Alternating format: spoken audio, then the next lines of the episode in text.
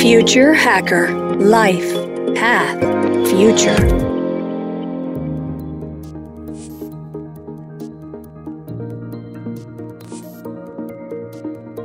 Olá pessoal, bem-vindo de volta ao Future Hacker, aqui no terceiro e último bloco com Cadu Lemos. Ô Cadu, deixa eu fazer um pouco agora uh, algumas perguntas com relação à aplicação nisso, né, corporativa, né, da, do Flow. Né? Então, assim, como numa corporação, numa dinâmica, você consegue fazer com que todos estejam nesse estado de plena atenção e entrega? Bom, é o seguinte, a gente está vivendo, como eu falei no outro bloco, uma tempestade que nós não temos ainda terra firme à vista. Mas antes dela se configurar no nosso horizonte, portanto, até 2019, uma das bandeiras que a gente carrega aqui na consultoria e, e vem trabalhando muito com várias empresas é a questão da saúde mental é, da questão do burnout, especialmente. Né? Nós falávamos para os clientes, e olha, eu fiz uma. Deixa eu lembrar aqui, em 2019, em novembro, eu fiz uma palestra na Willis Towers Watson, que é uma empresa que hoje é da, do grupo Aon, ela faz uma gestão de planos de saúde corporativos e tal. A gente foi ser apresentado a pesquisa que eles fazem, uma pesquisa global, que naquela ocasião, antes da pandemia, 2019, já mostrava que saúde mental era a segunda ou terceira preocupação mais, mais recorrente dos RHs nas empresas. E a gente via isso na pele, porque eu fui falar, fui fazer uma apresentação sobre, sobre a ativação do estado de flow e como é que ele pode ser útil na questão da, da, da gestão da saúde mental, né? E, e, e, a gente falava, por exemplo, pô, legal, né? Todo mundo usa esses layouts, né, de escritório com aquelas mesas enormes, com todo mundo um do lado do outro, seus computadores, suas bases, está todo mundo junto. É bonito isso, porque todo mundo está tá ali é, se comunicando, se vendo, conectado, é aquela fricção criativa. O Steve Jobs adorava isso. Ele criou o escritório da Apple lá no Vale do Silício para gerar o um encontro, forçar o encontro de pessoas de áreas diferentes. Isso tudo é muito bacana, mas a, a, a produtividade cai, despenca. Por quê? Porque quando a gente está junto, a gente não consegue não se desligar, né? É, não se de, de, um chamado de um, de um e-mail de uma pessoa que vem aqui, vamos tomar um café, ou então o chefe está chamando para uma reunião, mas que reunião? Não tinha reunião nenhuma. Você pode botar um fone de ouvido daqueles gigantes, que é o melhor recado para falar, olha, estou concentrado, não me atrapalha, que não adianta, os caras vêm, aí tem o, o sininho do WhatsApp, aí tem não sei o que. Bom, tanto externo como interno, você tem interrupções o tempo inteiro. Então, com isso, o que, que acontecia antes né, da gente vir para esse mundo das caixinhas, do mundo do Zoom, no mundo do, do Teams, no mundo do Meets? A gente atrasava a entrega. As jornadas de trabalho eram mais longas. Por quê? Porque eu não conseguia terminar no meu expediente normal, eu tinha que esticar um pouco mais, e aí eu ia voltando cada vez mais tarde para casa, com vergonha de, de terminar no, no, horário e sair porque estava todo mundo da minha equipe ainda lá trabalhando. E, e, olha que distorção né, que a gente criou, né? Aquela história da. É outro paradigma complicado do mundo organizacional, né? É o mais, o maior, o mais rápido. A gente só quer isso, em vez de pensar no melhor, mais rápido e mais como consequência, que eu falei no outro bloco. E aí o que, que nós começamos a falar para alguns clientes? Falando, dá para você criar um dia sem reunião? E os caras começaram a testar. Então tinha um dia que ninguém ia ser chamado para reunião. Sabia que naquele dia não seria interrompido, nem só individualmente, como, como em equipe também. Aí nós fomos além. Dá para você pensar em incluir aí um, um, no layout uma sala, pode pegar uma sala de reunião qualquer, mas designe essa sala, por exemplo, como uma sala de foco ou uma sala de flow. A gente queria que chamasse de sala de flow. Ninguém acho que chamou até hoje. Mas tudo bem, a gente vai chegar lá. É uma sala onde tanto o indivíduo como o grupo, a equipe, possam estar isolados, sem interrupção. Aí eu tenho um caso muito legal de uma empresa que criou um negócio, uma plaquinha verde e uma plaquinha vermelha. A plaquinha verde dizia o seguinte: se você não está aqui nessa sala, mas quer participar, seja super bem-vindo. Vem aqui dar palpite, descobre o que a gente está discutindo aqui, vamos, vamos conversar. E ele deixava a porta aberta. Mas se tivesse vermelho, não chega perto que os caras estão no flow. E o flow coletivo, ele é uma coisa possível. Tem gatilhos poderosíssimos para ativar o flow coletivo. O primeiro deles, e o mais curioso, é o seguinte: primeiro, tem que ter uma meta compartilhada. Todo mundo sabe que tem um objetivo comum a todos eles. Não tem agendas separadas. Nós temos a mesma agenda, nosso mesmo objetivo, estamos no mesmo barco. E com isso vem o segundo gatilho, que é o risco. o risco de não dar certo, o risco do prazo, o risco do orçamento, que gera um negócio chamado skin in the game. É, você está com o seu na reta, vamos falar o português bem claro, né? É estar com o seu na reta com toda a equipe. Tem um lance de familiaridade. O grupo já trabalha junto há algum tempo, eles são amigos, eles já se conhecem, a comunicação é tácita, não precisa às vezes falar nada, só de olhar você já sabe? Puta, mais um gatilho aí. Outra coisa, metodologia ágil, adora. Eu adoro também porque no, os squads, pessoal que usa as metodologias ágeis, já nasceram para entrar em flow. Porque ali você tem equilíbrios e homogeneidade, equanimidade nas, nas posições, na hierarquia. Todo mundo é mais ou menos do mesmo nível hierárquico, do mesmo nível de competência, de habilidade, de skill. Portanto, isso também são gatilhos para ativar o flow coletivo. Você tem feedback imediato, isso aqui não está dando certo. É que nem um grande brainstorming, mas mais legal ainda. Tem um roteiro, que tem um caminho. Eu já vi várias vezes grupos em flow que reservaram a sala por duas horas, com 20 minutos, meia hora já estavam fora. Já tinham resolvido o problema. É muito comum isso acontecer. Que eu quero, para responder a tua pergunta, é o seguinte: o que é o grande problema que nós temos hoje? As interrupções. O que é a grande solução? Foco e concentração. Só que não dá para você simplesmente falar, ah, reservei a sala pela, pelo dia inteiro, ou pela manhã inteira, ou pela tarde inteira. Se você não adotar uma outra coisa que a gente também descobriu alguns anos atrás nas pesquisas, e que a gente usa com os nossos, nos nossos programas, que é, são os sprints de flow, ou as sessões de flow. A gente trabalha muito com a metodologia do relógio biológico, né, do ciclo circadiano, mas tem um pedaço dele que é o ciclo ultradiano, que diz o seguinte que o teu corpo rende ao longo do dia um determinado tempo de hora e que pode variar entre uma e duas horas. Entre uma e duas horas você consegue render bem. Aí o que, que a gente adota? A gente vai testando, depende de pessoas. Tem, tem, tem gente que com 45 minutos já precisa fazer uma pausa para renovar. Tem gente que com 90 minutos está tá bem ainda. Então a gente instituiu, que depende do indivíduo, mas a gente tenta ficar no caminho do meio, como diz o outro, 90 minutos de foco, de sessão de flow, o sprint de flow, por 20 minutos de recuperação. Com isso, eu garanto que a minha concentração, minha atenção vai estar no nível máximo que eu vou ter tempo para recuperar todos os hormônios e neurotransmissores que eu gastei, porque são reservas, que não são eternas e que vão embora com alto nível de foco e concentração. Então, lá todos os hormônios que a gente conhece de nome, né? ocitocina, serotonina, dopamina, anandamida, óxido nítrico, que é muito legal na hora que você está fazendo uma coisa gostosa, que você está envolvido. E o que é a recuperação? A recuperação é quando você vai fazer outras coisas legais que teu corpo não fica pensando naquilo que você estava fazendo e permite que, que eventualmente seu subconsciente traga alguma solução. Quantas ideias boas você já não teve tomando um banho ou fazendo uma caminhada? Então o momento de recuperação é fundamental.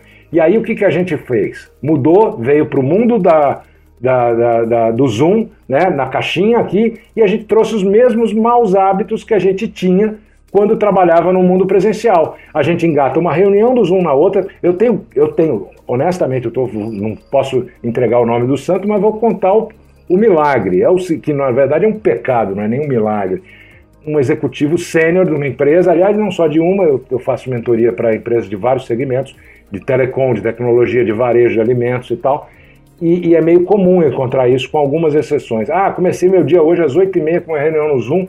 Mas que horas são agora? Agora são 7 da noite, a gente vai começar a nossa sessão de mentoria. Eu consegui sair porque eu tenho uma outra reunião às 8, hein? Vê se não vai fazer uma reunião muito longa comigo, hein, Cadu? E aí eu falo, e a reunião das duas e meia, aquela? Que, você lembra o que, que você falou? Aí eu, cri, cri, cri, silêncio do outro lado. Por quê? Porque os caras engatam reuniões das 8 da noite, das 8 da manhã às 8, 9, 10 da noite, sem parar. Tem gente que almoça com a câmera desligada e almoça no meio de uma reunião. Com isso, o que, que ele está fazendo? Ele está totalmente esgotando as energias que ele tinha, carregado durante uma boa noite de sono, que eu espero que essa pessoa tenha tido, mas ela esgotou todas as reservas e ela não vai ter mais atenção para reter informação.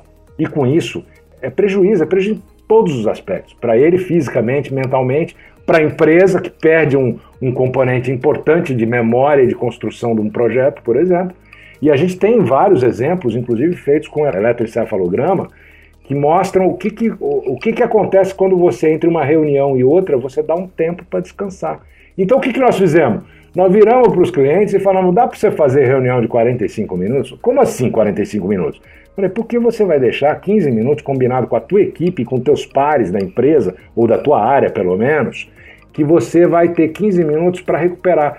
Que, que é esses 15 minutos? Você vai ter uns minutinhos para fechar o que foi discutido na reunião anterior, você vai ter uns minutinhos para se preparar para mudar a chave, para discutir qual é o assunto da próxima reunião, e no meio desses minutinhos você tem alguns minutos a mais ou para respirar, ou para visualizar, ou para mentalizar, ou para meditar, ou para dar uma caminhada, ou para tomar um banho, você não está em casa, vai tomar um banho gelado, vai recuperar a energia. Nesse momento, você não está pensando mais naquilo. Então, o teu corpo está recuperando. São micro recargas de energia. Micro recargas de energia, várias ao longo do dia, te ajudam a chegar na reunião das 8 da noite, se você ainda trabalha numa empresa que quer que você faça uma reunião às 10, 8, 9, 10 da noite, pense bem nisso, mas você vai chegar melhor do que se você não tiver feito essas pausas para recuperação.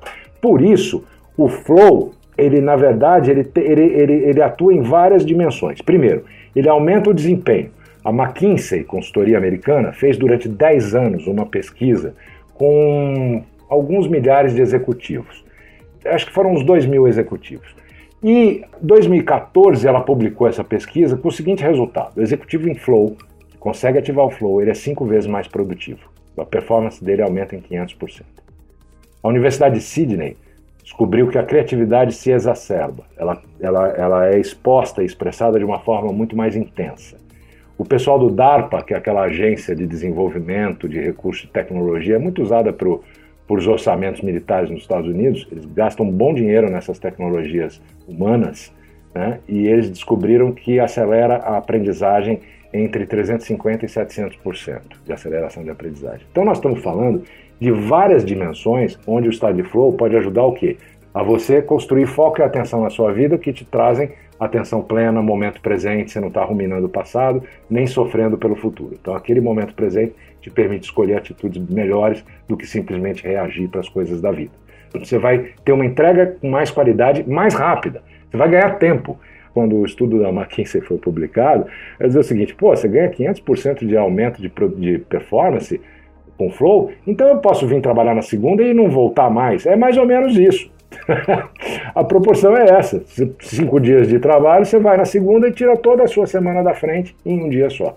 Então pensa que ao ganhar tempo, tempo de qualidade, porque eu também faço melhor, a minha entrega é melhor, eu consigo ter tempo para aprender coisas novas, para tirar algumas outras pendências da frente, para não fazer nada, para ficar com quem eu amo, né? para cuidar de mim.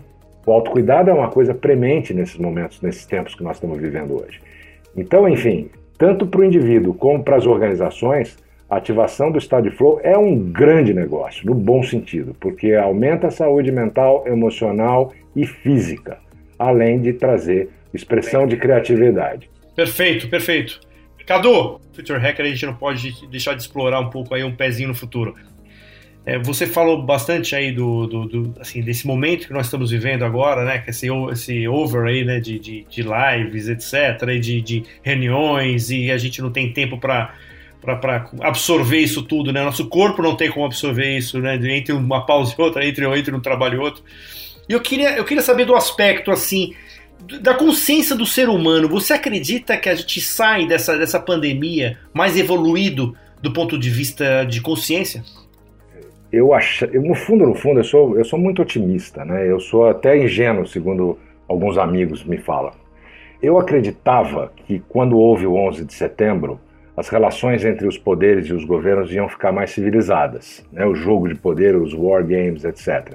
Com o 11 de setembro. Nada disso aconteceu, ao contrário, a gente teve um, uma escalada de terrorismo, etc. e tal, que trouxe o mundo numa, numa condição muito, muito triste, até recentemente, quando vem um problema que aí sim é um tapa na cara da humanidade inteira, uma puxada de orelha, um wake-up call tremendo, que é uma pandemia como a do Covid. Do COVID. E, e a minha esperança é que isso pudesse, de alguma forma, já ter acontecido, que era essa mudança na, nessa visão das relações é, não só das relações humanas, mas das relações entre os estados, os países, as cidades, as pessoas. Mas a gente tem que lembrar que a, a condição humana ela é mais ou menos que nem a escola. Então você, quando vai para a escola, você vai para o jardim da infância, para o pré-primário, depois vem o ensino fundamental, depois vem o, o pré-vestibular, aí você está com a faculdade, você pode fazer um mestrado, você pode fazer um doutorado, você pode fazer um pós-doutorado, né? A linha da educação, ela é dessa forma. Assim é a condição humana também, André. Então nós temos gente que está no pós-doutorado, mas temos gente que está no jardim da infância, no pré-primário. Então não vai ter como a gente entender que essa mudança na consciência humana, ela seja como uma chave que liga e desliga. Eu acredito mais como um processo de, de um botão de volume que vai graduando isso aos pouquinhos. E eu vejo com muita alegria o avanço tremendo na questão das discussões sobre é, consciência também e tratamento de inclusive de doenças é, gravíssimas como a depressão, que é uma coisa que até pouco tempo atrás não tinha cura. A gente está vendo algumas, alguns movimentos na linha da pesquisa de de plantas medicinais, de psicodélicos, existem já aprovadíssimos na, pela FDA americana, estudados em Johns Hopkins e também na Universidade de Oxford, na Inglaterra.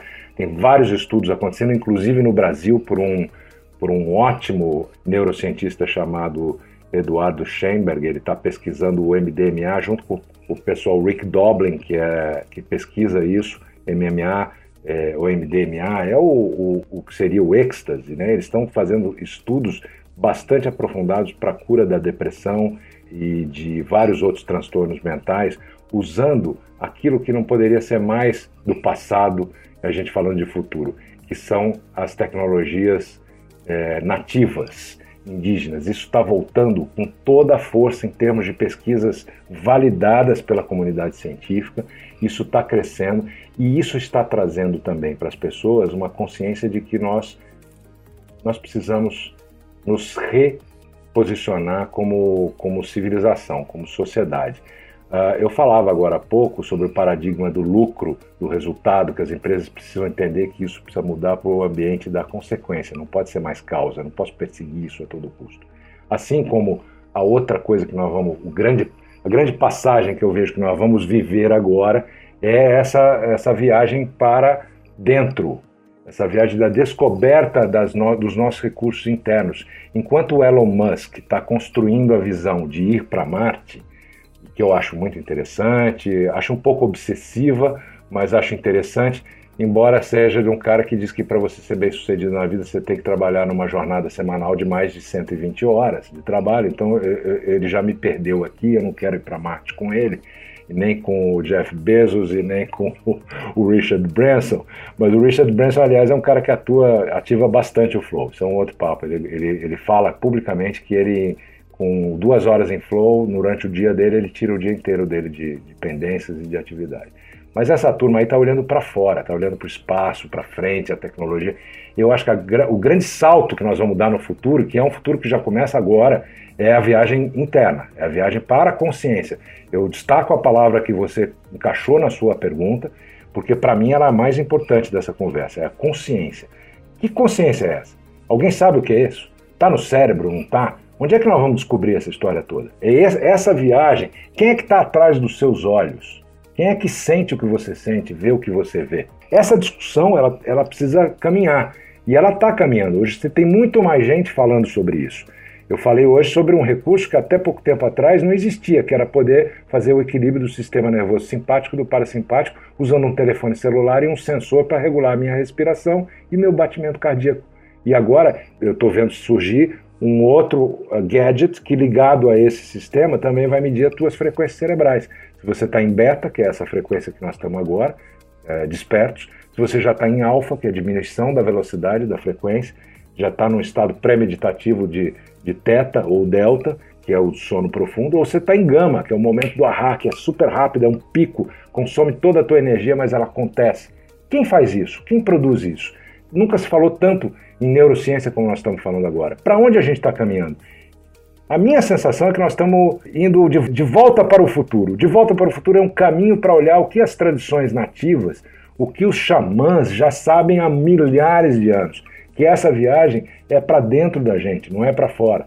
Esse é o grande caminho que nós estamos construindo agora. Eu tenho a esperança de ver que essa chamada realidade que essa pandemia está trazendo, ela pode despertar mais e mais gente. Mas como eu falei, não é uma chave que liga e desliga, é um botão de volume. Então vai graduando, vai acontecendo um movimento aqui, um movimento ali, E eu tenho certeza que nunca se falou tanto em neurociência, em autoconhecimento, em autocuidado, em saúde mental como nós estamos falando agora. Esse é o futuro que nós estamos construindo, que vai vir muito mais coisa aí, baseada no quê?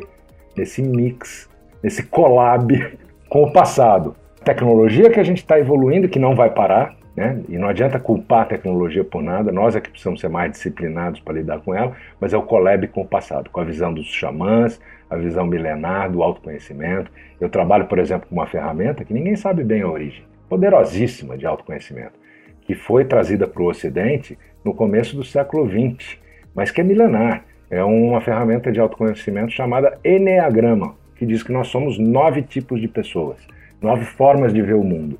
Tão poderosa, me transformou tanto há 20 anos, 20 e poucos anos atrás, que eu fui estudar com grandes professores nesse tema, um deles, inclusive, falecido há dois anos atrás, que é o professor David Daniels, que era da Faculdade de Medicina de Stanford. E ele era um professor de Enneagrama. Eu aprendi com ele e com a Helen Palmer, e também com o Urânio Paz, que é um brasileiro que hoje é um dos caras de ponta na atuação com Enneagrama nas empresas e no desenvolvimento humano. E com ele trabalhamos juntos aqui no Brasil, eu e ele, para várias empresas grandes, inclusive. Não vou mencionar os nomes, mas elas sabem quem são. Nós estamos falando de coisas milenares. Esse é o futuro, é olhar para trás. Vamos lá, Cadu. Temos agora uma última questão aqui. Na verdade, é uma, uma, na verdade, eu quero falar duas palavras. Eu quero que você me que faça a denominação que você acredita que faça mais sentido. Vou aproveitar e falar um pouco do Elon Musk, né, que você estava citando na última questão. E inclusive em agosto do ano passado, né, ele fez aqueles estudos de implante, né, de expansão de consciência, né, fazendo em porcos ali. Ele acredita que isso aí vai ser um grande turbo mental, né, que as pessoas vão, vão ter no futuro. Eu só queria que você me respondesse essa questão. Isso é evolução ou é loucura? Então, é, não vejo como revolução, não vejo como evolução, vejo com muita cautela, com muita reserva, conhecendo a condição humana depois dos meus quase 60 anos. Eu não sou tão, nesse aspecto, tão entusiasta de recursos que interfiram e possam ter o risco de manipular comportamentos, informações, etc. E tal. Como você já sabe das minhas reservas ao Elon Musk, a palavra, se você queria uma palavra para o Neuralink, por enquanto, é medo. Perfeito. Pessoal, tivemos aqui um papo ótimo, Cadu Lemos. Acho que foi uma aula aí que vocês tiveram, né? A gente tem três blocos aí. Eu quero que ele volte mais vezes aqui, porque tem muito conteúdo aí, tem muita coisa pra gente falar. Cadu, queria te agradecer muito, cara, a tua participação e deixa aqui suas últimas palavras. Olha, eu que agradeço. Você sabe que esse modelo de você fazer uma pergunta e deixar o convidado falar até ele cansar é sensacional, porque você imagina, eu fui locutor de rádio, né? A gente já falou sobre isso. Eu sou palestrante. Eu gosto de fazer live, que aliás hoje em dia, né, como você falou, né, brincadeira é essa. Você abriu a geladeira, cai uma live, mas estamos aí. Então eu só posso agradecer esse espaço que você me deu para falar um pouco de coisas que eu acredito, coisas que me preocupam, coisas que me motivam, coisas que me emocionam. Fiquei muito feliz de lembrar um pouco da minha trajetória. Às vezes a gente esquece do que a gente já fez na vida e é uma coisa legal a gente poder se lembrar e saber que não é só olhar para frente, que você tem que honrar os passos que você já deu e, e para te trazer até aqui. E eu posso te dizer que a curiosidade me trouxe até aqui. Então eu incentivo muito e valorizo muito o brilho no olho quando as pessoas vêm perguntar coisas que a gente possa de alguma forma compartilhar, mas sempre aprendendo. Obrigado. Ótimas palavras. Obrigado, Cadu. Pessoal, até a próxima. Future Hacker Life Path Future